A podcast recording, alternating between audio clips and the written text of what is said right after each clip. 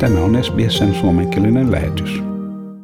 Kansainvälisen ilmastokonferenssin ajankohta oli Earth Day, eli maailmanpäivä, jolloin maailman johtajat ottivat tehtäväkseen planeettamme pelastuksen ja luvaten leikata päästöjä osana maailmanlaajuista ilmastohuippukokousta.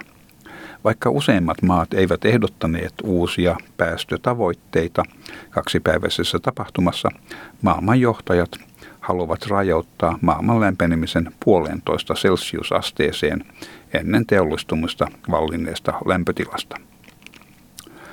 Eurooppalainen vihreä sopimus pyrkii hiilineutraaliin Eurooppaan vuoteen 2050 mennessä ja kasvihuonekaasujen päästöjä pyritään laskemaan ainakin 55 prosentilla tulevan yhdeksän vuoden kuluessa.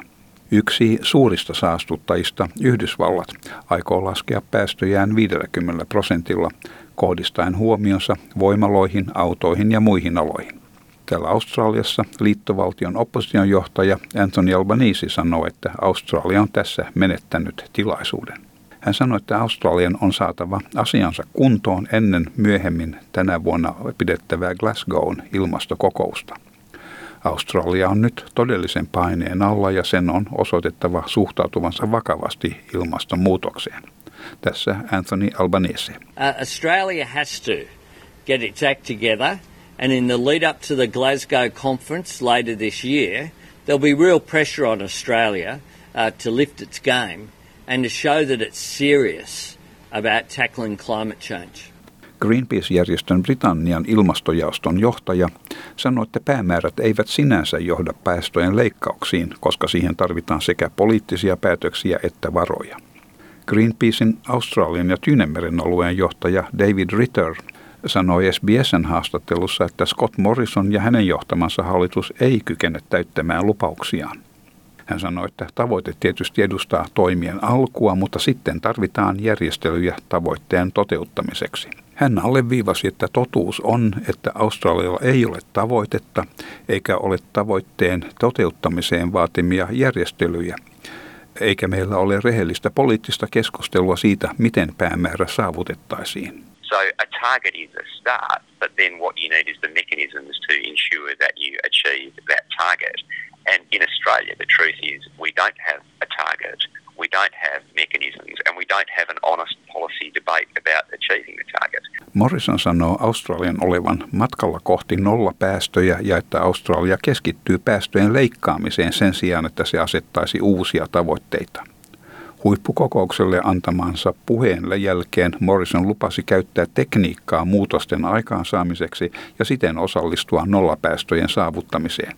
Hän puhui suunnitelmista tarkasti vältellen yksityiskohtaisten tietojen antamista. Australia, we have our plan. We're working to our plan in Australia's national interests. We have unique challenges here in Australia with the structure and size and com- com- uh, complexion of our economy, as well as the amazing um, habitats. Climate Councilin professori Leslie Hughes on huolissaan Australian eristäytymisestä ja että se ei saavuta potentiaalia. Australia voisi olla ja sen pitäisi olla maailman johtava uudistuvan energian tuottaja. Meillä on kaikki edellytykset siihen. Meillä on saatavilla runsaasti aurinko- ja tuulienergiaa. Reaching net zero by 2035 would mean that Australia is doing its fair share for the global effort to combat climate change. Australia should be and could be a renewables powerhouse. We have abundant natural resources, solar and wind. Valtionvarainministeri Josh Frydenberg painottaa, että hallitus jo investoi uudistuvaan energiaan. So our commitments are very clear. Australians are also installing renewable energy with solar panels on their on their roofs. Climate Councilin Greg Mullins sanoi, että Australian talous on uhattuna ilman hallituksen päättäväisiä toimia. The Biden administration in the US putting climate at the center of their administration, that's a very clear signal to Australia and the rest of the world that it's time to step up and stop pretending. Vihreiden johtaja Adam Bant on samaa mieltä. Hän sanoi, että Australian turvallisuus on uhattuna, koska liittovaltion hallitus ei suojele maatamme.